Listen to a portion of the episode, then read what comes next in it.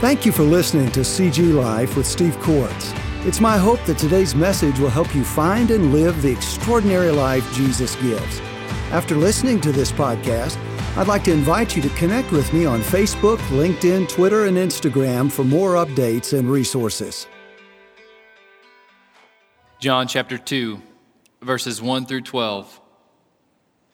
On the third day, there was a wedding at Cana in Galilee, and the mother of Jesus was there. Jesus also was invited to the wedding with his disciples. When the wine ran out, the mother of Jesus said to him, They have no wine. And Jesus said to her, Woman, what does this have to do with me?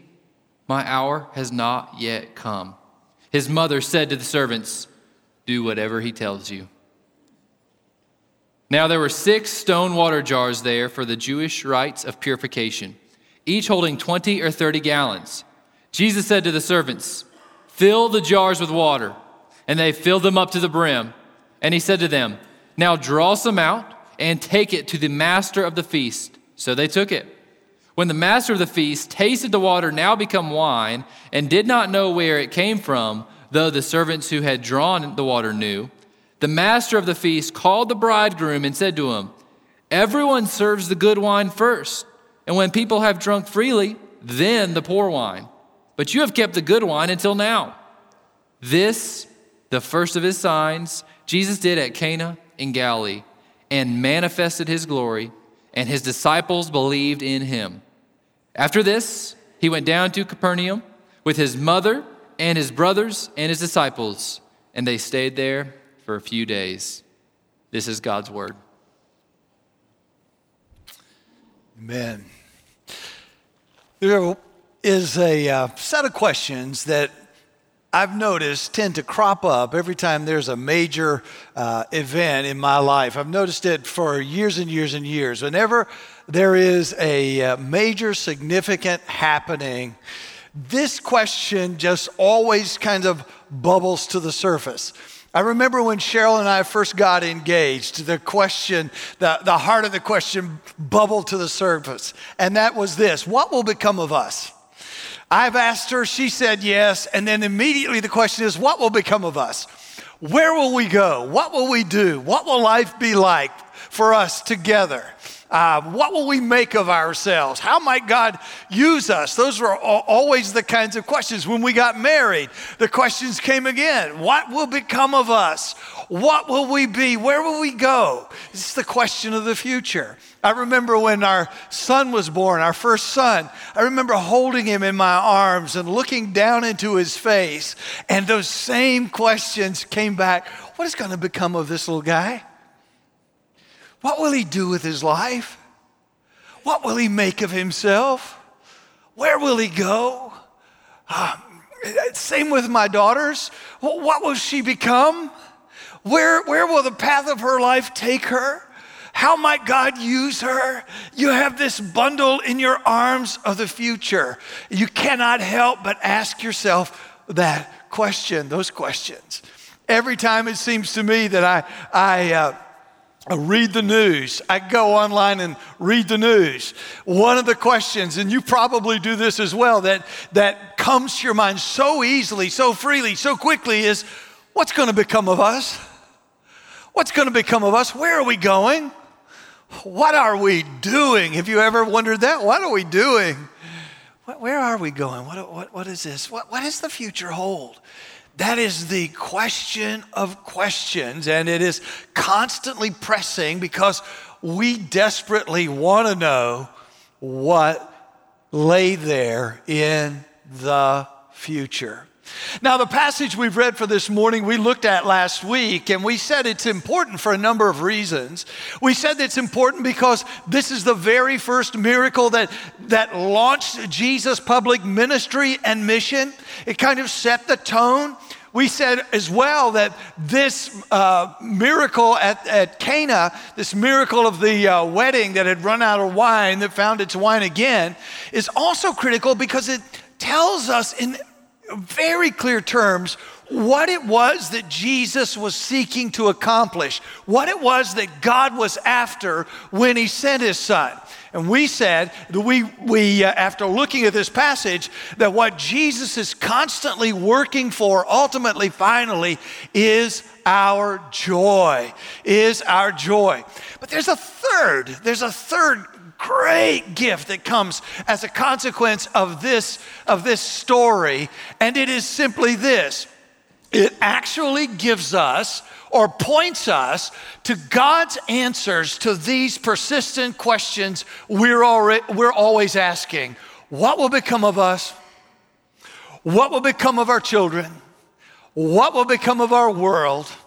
And in this world where joy fades and death is sure to follow, what is left for us?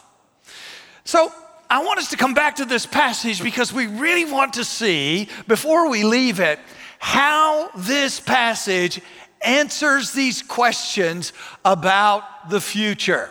Now, let's go over what we've seen already last week and uh, walk through the story again so we can set the context. John reports that Jesus is about 30 years old and, and he's right at the start of his public ministry. Jesus shows up as an invited guest at a wedding with his newly formed band of disciples. At this point, there's just five of them and they're with him. Jesus uh, comes to an obscure village named Cana in Galilee. And, and in this little village, like every other little village in Jesus' day, a wedding is a huge deal for, for everyone who lives there. Nothing significant really ever happens in these villages. This is the most significant thing. So, this is a huge deal.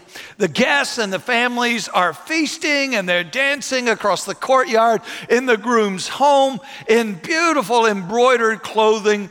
The uh, house is filled with music, the house is filled with laughter. Uh, but then, into this joyous circumstance comes the unthinkable. Just as the celebration is in full swing, someone discovers that the wine has run out.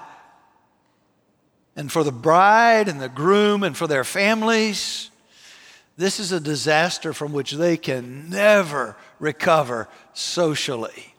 It is one of those times in life, situations in life, you cannot fix it. It means loss of family honor and family status and a shame and honor culture. For the Jews, too, it, it meant still more. Uh, the, the, the wine, of course, represented the groom's ability to provide for his family for sure. But it also it, it symbolized God's blessing. It symbolized the joy that God's blessing brings. And so it's as if God's blessing has somehow been removed suddenly from this wedding. And so Mary comes to Jesus and she comes to him as her firstborn son. Joseph is out of the picture and she asks him basically to fix the situation. She's not asking for a miracle, as we said last week. She's never seen him do a miracle. She doesn't know he can do miracles. That's not what she's asking for. But she comes to him asking him simply to do something to deal with the crisis of a wedding that has run out of wine and is in danger of losing its joy. And at first, Jesus disagrees. He says to his mother, What does this have to do with me? This is not my, this is not my deal. This is not your deal. My time hasn't come. But Mary, like every good mother, is absolutely persistent to the point of being insistent, and she simply responds to him by not saying a word. She turns to the servants and just says, Do whatever he tells you. And off she goes, leaving this massive problem with Jesus. Well, Jesus decides to do something, he decides to act. He sees six large water jars available that pretty good size.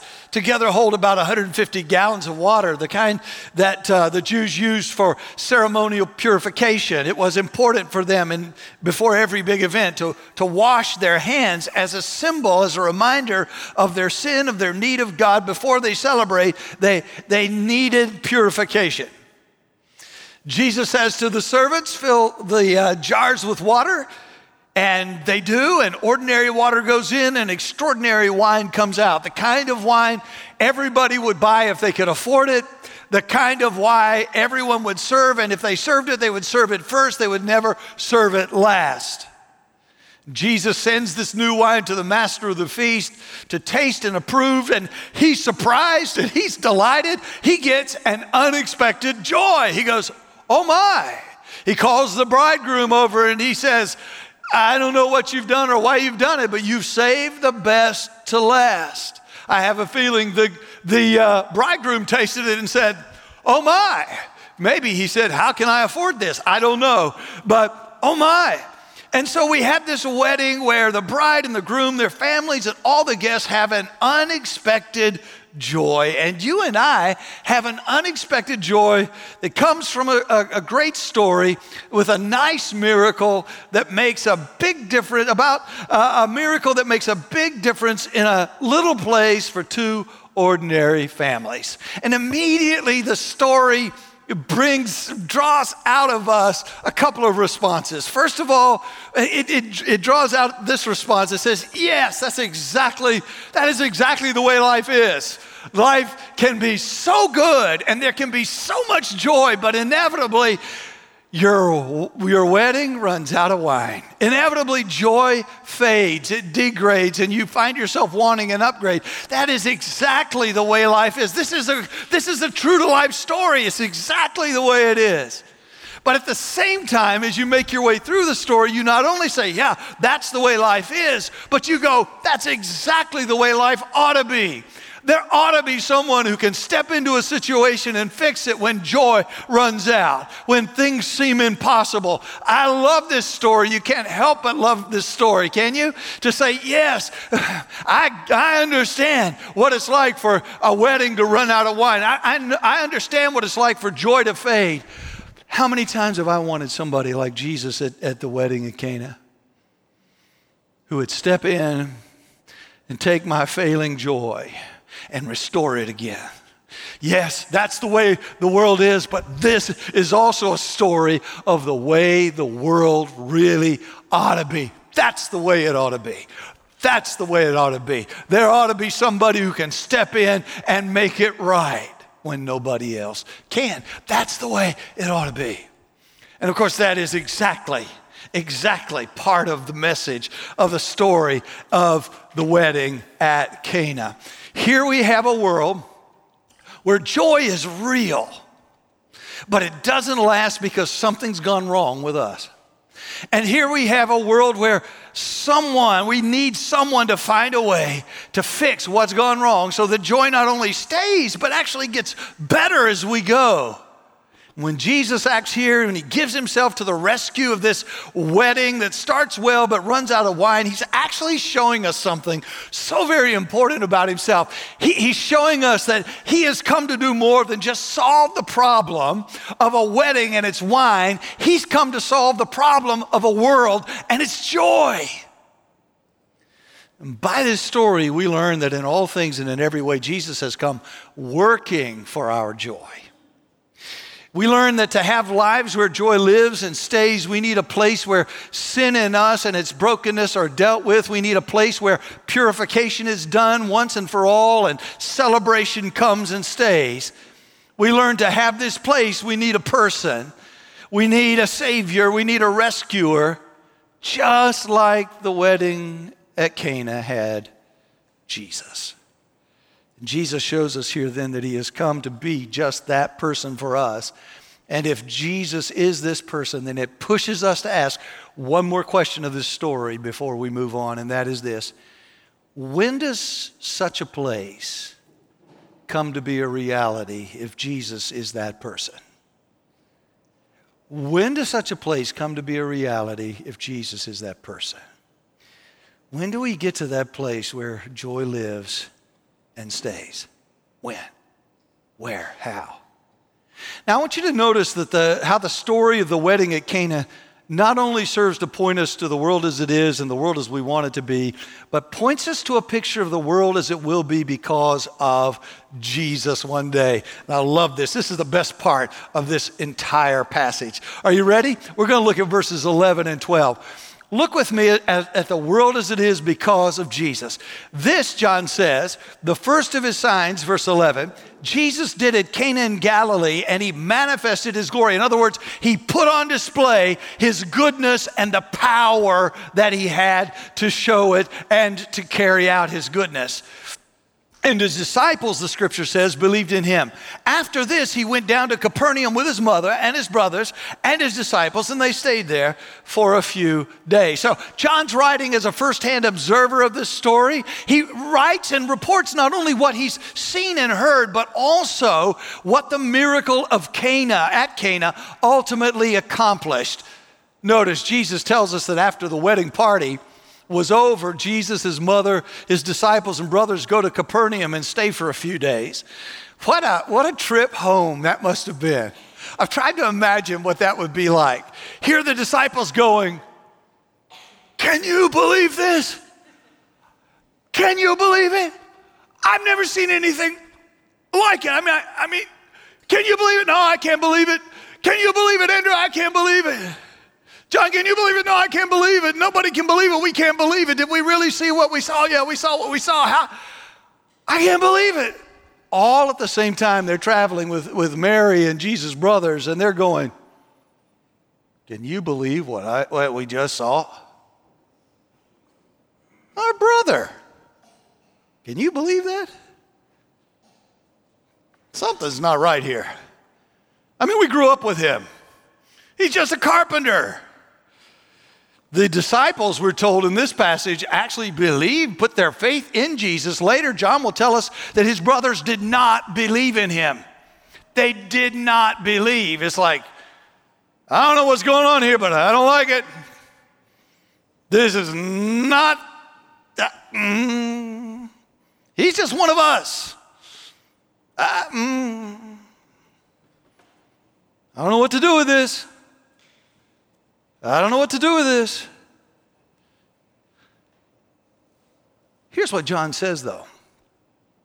For them, for the disciples, for Jesus' mother, for Jesus' brothers, for you, for me, for them, for all of us, this event at Cana came as a sign. And this is key. As we pointed out last week, John clarifies that the miracle Jesus performed is not just a miracle, but is the first of his signs in verse 11, he says. And this means that, watch now, the miracle is a pointer, it's a signifier of something greater.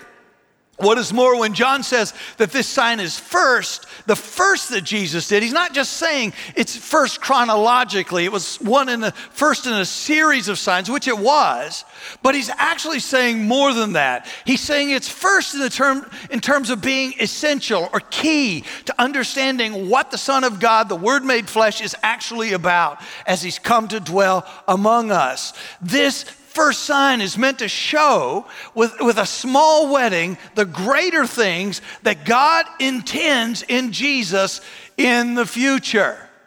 And now, if you think about it with me just for a minute, one of the things that strikes you is that in the key movements of history that the Bible records for us, in, in those most prominent junctures in the story of the Bible, the Son of God and weddings are, are especially prominent. Uh, in the beginning, when the Son of God, the one through whom all things were made, John 1 3, when he made Adam and Eve, he also made and gave to them marriage. And in a very real sense, Genesis in the early chapters shows us creation crowned with a wedding, the very first wedding. The wedding was small, to be sure. The uh, guest list, though, was unmatched because God was there. That's quite a guest list. The feast was perfect, unlimited. Everything needed was provided, and nothing ran out. Joy in its fullness was everywhere at the first wedding. But then came the fall, and the perfect first humans, and the perfect world, and the perfect first wedding all became part of a condition where the wine and joy always run out. The story of the Bible is that God has a plan. And God refuses to give up on humanity. He refuses to give up on the world. He refuses to give up on our weddings. Creation led to a fall, but God committed to redemption and restoration so that we find here in our passage the Creator who came at first to create now comes to his fallen creation, but this time he comes as a redeemer, as a rescuer, as a savior. He comes, as John already told us in, in chapter 1, verse 9, so that everyone who receives him, who believe in his name, are given the right to become his, his children, children of God, and have and begin new lives. As this redeemer comes, he comes to do the work of final purification. He does that final purification at the cross so that there can be this ongoing celebration and joy afterward. At Cana, what we have is an imperfect wedding feast made whole. Everything needed is provided, and what has run out is no longer running out. And as this story is told, as this joy is restored, there is a fuller joy being pointed to. So, not only is Christ's work at creation crowned with a wedding, but Christ's work of redemption is actually launched with the wedding. This wedding at Cana points, though, to something more. Christ's work of restoration is launched with a wedding as well, a final wedding. And this is where the miracle at Cana has its greatest significance for us. You see, the Old Testament and the New tell us of a great restoration of all things that is going to happen, that is still to come. We need it. Humanity lives groaning for things to change. We're constantly groaning for things to change. We're groaning for things to change in us. We're groaning for things to change in our circumstances, in our families, in, in, our world. We're always groaning. We live groaning for the time of the first wedding to come back when feasts are perfect, every need is met, nothing runs out, and joy is everywhere. But everywhere we look now, our history and the present give us a record of crime and war and disease and terror. And it seems that all of our life stories and all of our joys ultimately come to nothing, and, and life has no meaning. Everywhere we look, we can sense something has gone wrong. And whatever that something is, it keeps going wrong. And so we live our lives groaning, groaning for change. The Bible tells us we're not the only ones who are groaning for change. The Bible describes creation as groaning for it as well. Romans 8 says, For we know that the whole creation has been groaning together in the pains of childbirth until now, until this very day. God made Adam and Eve caretakers of the earth at the beginning, and when they fell, all creation fell with them, and all have lost joy. And that joy has been replaced by what the Bible calls the curse. We're groaning, creation is groaning, longing for a restoration to the way things were. You know, the biggest problem with uh, creation today is not creation. The biggest problem with creation today is what we human beings have done with it. Creation groans. The Bible goes on to say believers are, are also especially groaning for change. Romans 8:23 says, "And not only the creation, but we ourselves who have the first fruits of the Spirit, who have the Spirit living in us, we groan inwardly as we wait eagerly for adoption as sons, the redemption of our bodies." The miracle at Cana shows us something so important, so powerful in this tiny little village, in this action of Christ that God refuses to give up on his plans for us, for our earth, or for our joy. He simply will not give up.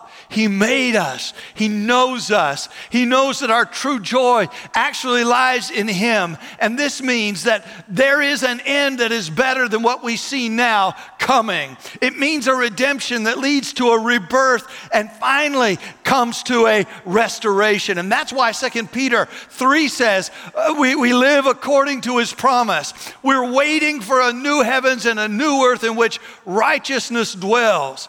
All of this redemption, salvation, rebirth, and restoration ultimately find their apex in a resurrection that leads to a wedding, a final wedding, after which there will be no more weddings ever. The Old Testament prophesies it. John the Baptist talked about it. Jesus affirmed it. And John himself describes it as we come to the end of the Bible in the book of Revelation. To understand entirely what this last picture looks like, the world as it will be because of Jesus, we need to look briefly at all three. We, we need to look at some prophecies, we need to look at some confirmations, and we need to look at the description, all right? So, my proposal for this morning is that you and I spend some time in the Old Testament, come back to the beginning of the New Testament, and finish our time at the close of the New Testament in the book of Revelation. How does that sound? Does that sound all right? Does that sound good? All right, is everybody in? Is everybody ready to go? Well, let's go. Let's look first of all at the prophecy, shall we? Let's look at the prophecies. Hosea 2, verses 16 to 20. In several passages from the Old Testament prophets, God does this. He depicts himself as the bridegroom of his people. And his people are betrothed or engaged to him as, as his people. And by it, what God is doing in, in each of these prophecies we're going to look at, God's showing that he doesn't just want a relationship with us as creator to creation or as king to subject. Now, he is the creator, we are his creation. He is the king, we are his subjects. But he wants something more. He wants with us a love relationship as profound as the love relationship between a husband and a wife. So, for example, the prophet Hosea records God saying in Hosea 2, And in that day declares the Lord, you will call me my husband, and I will make for creation a covenant on that day with the beasts of the field, the birds of the heavens, and the creeping things of the ground. And I will for them and for you abolish the bow, abolish the sword, and war from the land. And I will make you lie down in safety. There is coming there is coming a day when everything will be changed. There's coming a day when there will be no more mass murder. There will be no more howitzers sounding in Ukraine. There will be no more mass graves. There will be no more bloodshed on this planet. There is coming a day. God is saying, I'm going to say to the animals, you can rest now. You can rest now because I'm going to get these human beings straightened out. Have you ever felt like King Frederick of Prussia? Have you ever felt like him? Probably you have. One day he was so fed up with dealing with people, he said, The more I know people, the more I love my dog. I think he's got something there. My dog is always happy to see me when I come, always sad to see me, see me leave. He never leaves me, he never forsakes me, he always curls up right next to me and he just parks. He's never said a bad thing about me. Not one time has he gossiped. Not one time has he criticized. Not one time has he condemned. He's always got his tail wagging and he's always happy. I like my dog. Sometimes I feel like the king of Prussia. I suspect you do too, even if you don't like dogs. The day's coming. God says, verse 19, and I will betroth you to me forever. I will betroth you to me in righteousness and in justice and in steadfast love and mercy. I'm going to bring you to myself. I'm going to engage you as mine, and I'm going to make you like I am.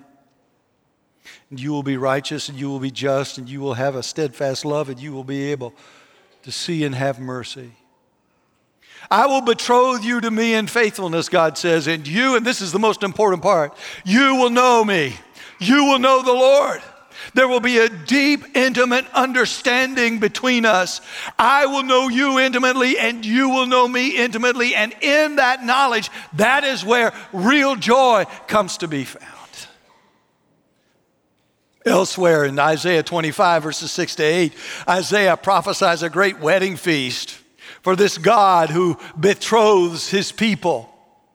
And he says, On this mountain, the Lord of hosts will make for all peoples, all kinds of peoples, a feast of rich food, a feast of well aged wine, of rich food full of marrow, of aged wine well refined, and he will swallow up. I love this picture. He will swallow up on this mountain the covering that is cast over all peoples, the veil that is spread over the nations, all of the covering of the curse, all of the covering of evil, all of the covering of death one day God is going to swallow up. It will not be anymore.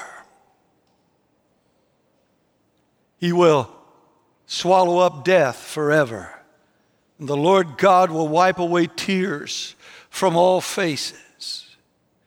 And the reproach of his people he will take away from all the earth. For the Lord, Isaiah says, has spoken.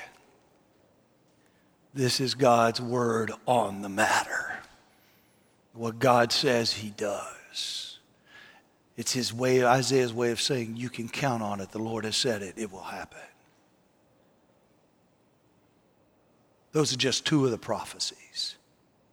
But what about the confirmations? Well, we go to, to the New Testament again John 3, Matthew 9, Matthew 25. Both John the Baptist and Jesus affirmed that a greater and better wedding day was coming. What is more, they identified Jesus as the greater and better bridegroom who was coming, who had come. So that those who put their faith, watch this, in him, those who promise or pledge themselves to him, will find that he's pledged himself to them so that they are in a new kind of relationship.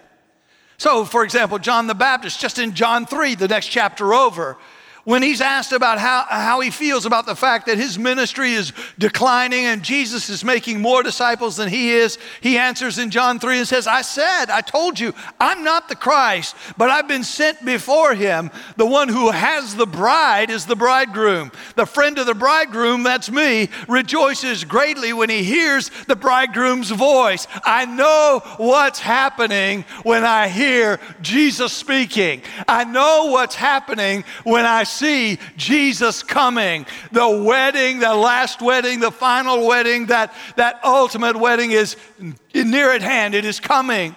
Therefore, and I love this, he says, John says, This joy of mine is now complete. This joy of mine is now complete. God's keeping his promise. Jesus is the promise, the better bridegroom come to gather for himself a people, a people who would be his bride, committed to him as his church. Later on in Matthew 9, Jesus speaks of himself in the same way when the disciples of John come to ask him, Why do we fast and the Pharisees fast, but your disciples, they don't fast? Listen to what Jesus said. Jesus said, Can the wedding guests mourn as long as the bridegroom is with them? No. The days will come when the bridegroom is taken away from them, and then they will fast. Now, no doubt when Jesus came and the disciples discovered who he was, they felt as if the wedding feast had already started for them while Jesus was with them. How couldn't they? But the reality is, it hadn't. The wedding feast hadn't started, just the engagement period. Once Jesus was taken from them and crucified, no doubt, the joy they found in him seemed to be like every other joy, fading degrading, needing an upgrade. Three days later, they got the upgrade they needed. I love watching God work, don't you? This joy is just like every other joy I've ever had. I put my hopes in Jesus and now he's failed me, but three days later, talk about an upgrade. Talk about an upgrade. he was raised from the dead.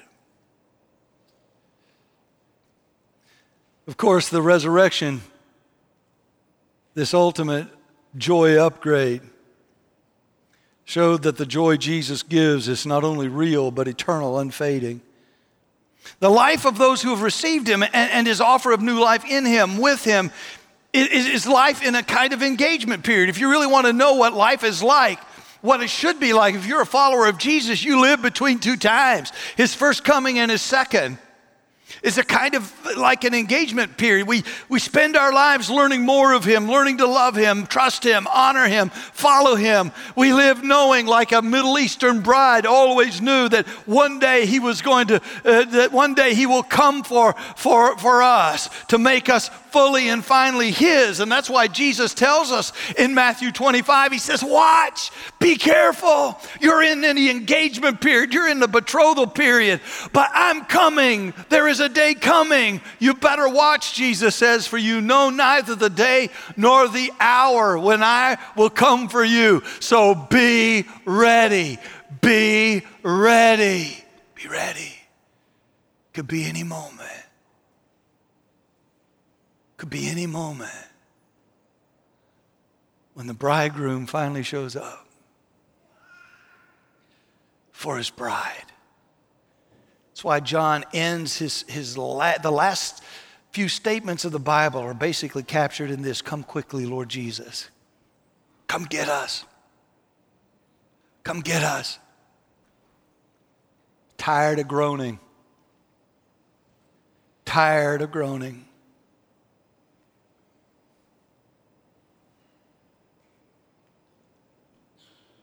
Come quickly. Look with me in Revelation 19 6 to 10. Here we have the description of the great wedding feast. John writing, and he says this Then I heard what seemed to be the voice of a great multitude, like the roar of many waters, and like the sound of mighty peals of thunder, crying out, Hallelujah! Praise the Lord. For the Lord our God, the Almighty, reigns. Let us rejoice and exult and give him glory. Let us express our joy, is what they're saying. For the marriage of the Lamb, Jesus, has come, and his bride has made herself ready. It was granted her to clothe herself with fine linen, bright and pure. It was granted her to come to him pure. How did that happen? By the cross, by the shed blood of Jesus on the cross. It was granted to her. It's not something she did for him, it was something he did for her to prepare her for this wedding day. She has herself ready. Her clothes are clean. She is ready to meet him. And the angel said to me, Write this, John. Blessed are those who are invited to the marriage supper of the Lamb. This is where the joy is. so here John sees and hears a heavenly multitude praising God because the wedding feast of the Lamb, the wedding feast of Jesus is about to begin. The betrothal or engagement period has ended. The big day has come the bridegroom and his entourage have made their gala procession to fetch the bride. And immediately my mind goes to that passage at the end of Matthew where Jesus says, There is a day coming when, I, when the sign of the Son of Man will appear in the sky. There is a day coming, and he will appear. I will appear. And I will send my angels to the north and the south, the east and the west, to gather up my people so that where I am they can be. There is coming a day when my entourage will arrive. The entourage of the bridegroom will come. His wedding party will be made of angels, and they will be gathering his people from every corner of the face of the earth. And when this happens, he will have kept his great promise from John 14. Do you remember it? Verses 2 to 3. In my Father's house are many, many rooms. If it were not so, would I have told you that I go to prepare a place for you? And if I go and prepare a place for you, I will come again, and I will take you to myself, so that where I am, you may also be.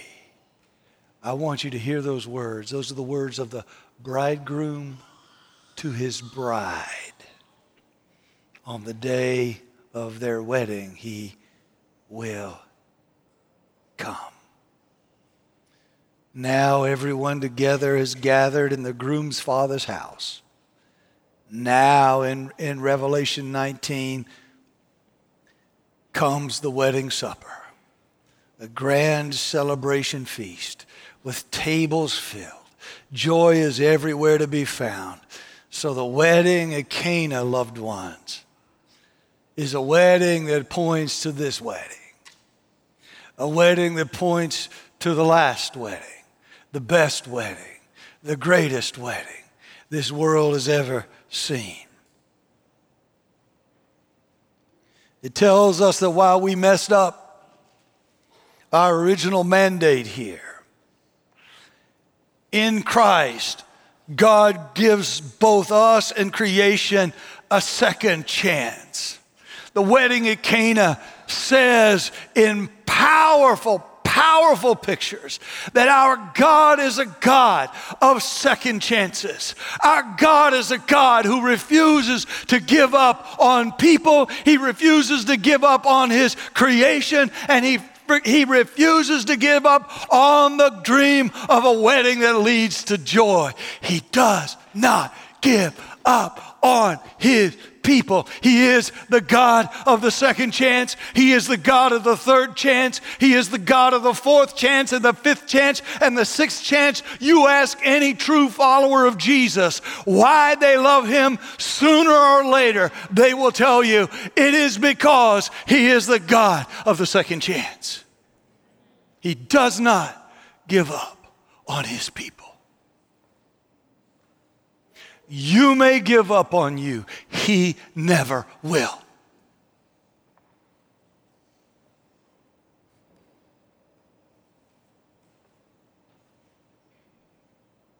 Never.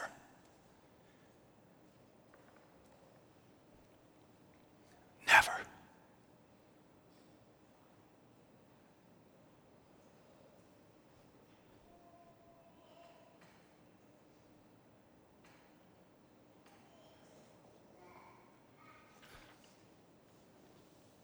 So here's what I want you to see where the opening chapters of the Bible tell the story of a joy lost. And Cana tells the story of joy lost and restored for a season. The final chapters of the Bible tell the story of joy reclaimed and joy restored forever. And that joy is reclaimed and restored with a new and better heaven and earth, replacing the old and the old humanity transformed to become new. And all of this, the scripture says, starts with a wedding. And from that point comes a great adventure that never ends for those who belong to Jesus. So the wedding at Cana tells us God is not done with us. God is not done with this earth. The wedding at Cana affirms that we can and do have real joy here. And while it does fade and does degrade and does leave us wanting an upgrade, it also points to something more, something better, something greater to be brought by someone greater. That every joy we experience in this life, no matter how fading, points us to God's answer to our questions.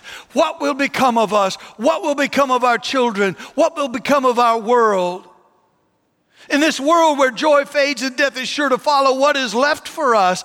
The wedding at Cana gives us answers. The wedding at Cana points us to the fact that every joy we have in this world is but a sign, pointing to the endless, unlimited joy that we can know later in Jesus at a wedding still to come every sunset and every sunrise, every smile on a newborn's face, every delight you have in warm friendship, every joy you experience with a word of encouragement every delight you find is a pointer to a greater, richer, deeper joy still to come.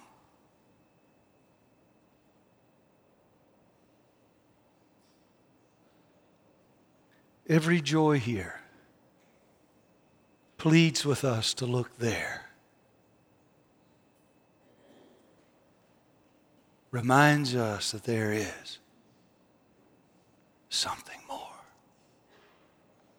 Because He is not only the God of the second chance, but He is the God who persistently, consistently saves the best to last.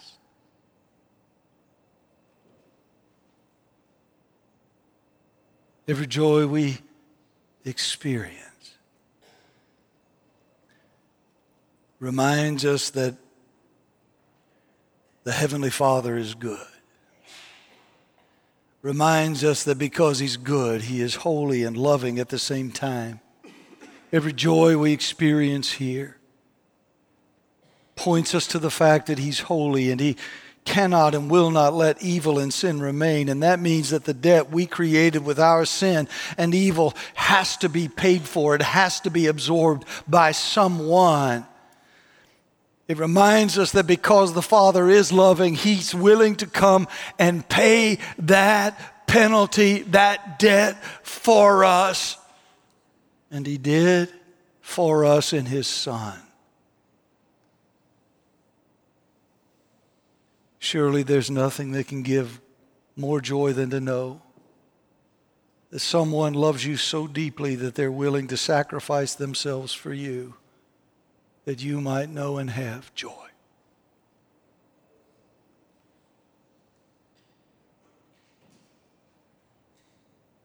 What lay before those who received this, this one, this Jesus, is an eternity of unending God centered joy paid for by the blood of Jesus. And the wedding feast to come is just the beginning. And I ask you this morning can you think of anything better than this?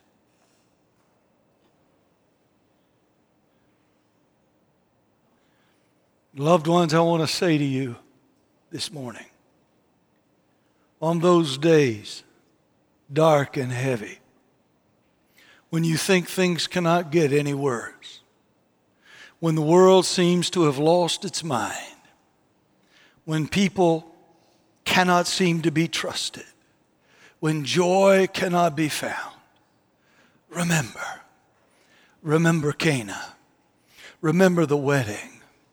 Remember that God is not any more satisfied with the way things are than you are. Remember that this sign at Cana offers a witness, a witness to what God has done to make purification real so that celebration might be eternal. Remember that this sign of at Cana not only shows us what he has done, but points us to what he intends to do about this mess we are in. Jesus' mission is joy. Jesus' mission is joy restored. He has come so that all things might come back to him and back to his Father. He has come to make for himself a people who will be his and will be with him forever. It all ends and then begins again with the last and greatest of weddings. And everyone who trusts in this Jesus belongs to him and his bride and will find and know one day the absolute and ultimate joy that only He can give. Not every person will be part of this wedding feast. Some will sadly be left outside, wishing they could get in after refusing His gracious invitation. So I urge you, trust Christ. Trust Christ. Love Christ. Be a part of His bride. The wine, the food, the dancing, and the music here in our world are nothing compared to what Jesus makes possible in the life to come. And that, my friends, is precisely the point of the story of Jesus' first sign and the wedding at Cana.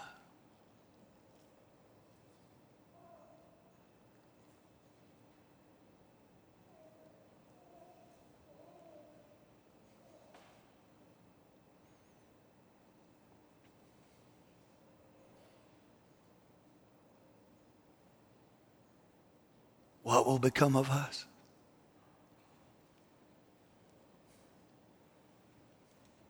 Believers can say, We know.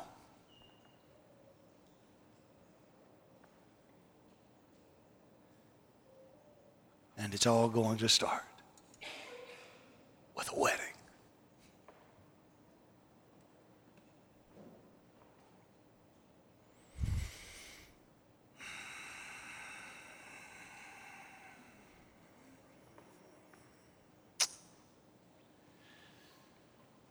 Lord God,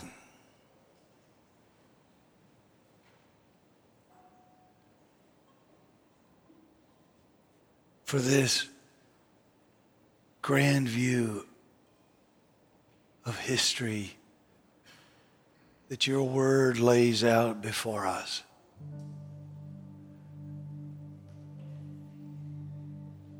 We are so very grateful.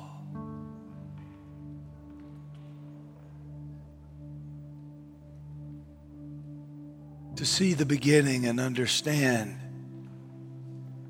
why things are the way they are.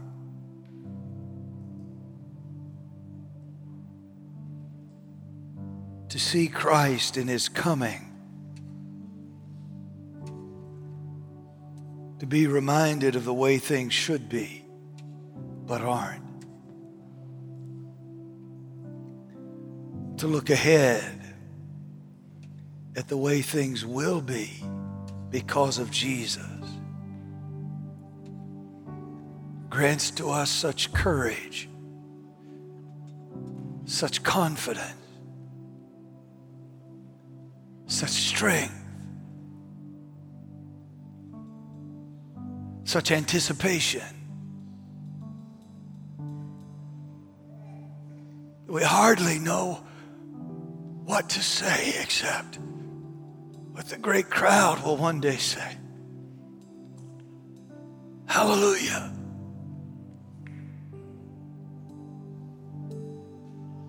See what you have done. Oh God. God of a second chance. The God who will not give up on us, our world, or our weddings. This day. We hear you say again, Come to me, all you who are weary, groaning, heavy laden. Come to me. And I will give you rest. God, in this room this morning, there are men and women, there are students, who are weary of groaning, weary of wondering what will become of this world, weary of headlines, weary of personal failures, weary of relational fractures, weary.